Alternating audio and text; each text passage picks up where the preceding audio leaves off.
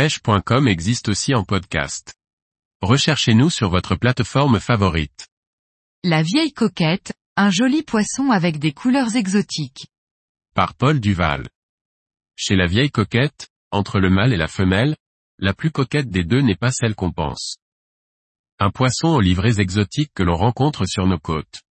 Petit focus sur cette espèce colorée. Labru mixtus ou vieille coquette, labre mêlé, labre varié, peut atteindre les 40 cm pour le mâle et 30 cm pour la femelle. Ce poisson appartient à la famille des labres. Son corps est plutôt allongé avec des lèvres épaisses au bout d'un long museau. Les couleurs du mâle passent par toutes les palettes de couleurs, du bleu à l'orange. Au moment de la période de reproduction, la tête blanchie et le reste des couleurs est éclatant.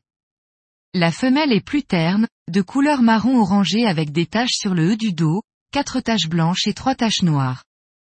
Ce poisson peut vivre une vingtaine d'années.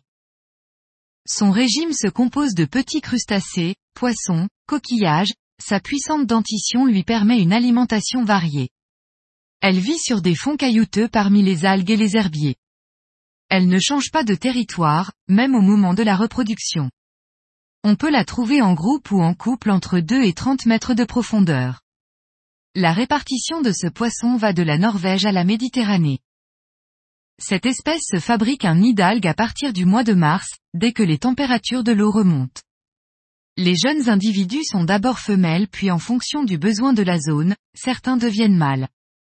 Cette maturité sexuelle apparaît à partir de la deuxième année. Bien souvent, le couple est formé pour la durée. C'est le mâle qui protège les œufs jusqu'à l'éclosion au bout de 24 heures, puis les petits sont portés par les courants marins pendant environ un mois avant de se poser sur un nouveau territoire.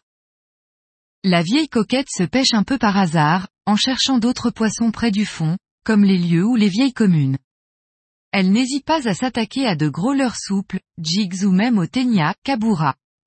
C'est un des plus jolis poissons à prendre en photo. Elles repartent facilement vers le fond, une fois relâchées pour peu qu'elles aient été prises dans moins de 20 mètres de profondeur.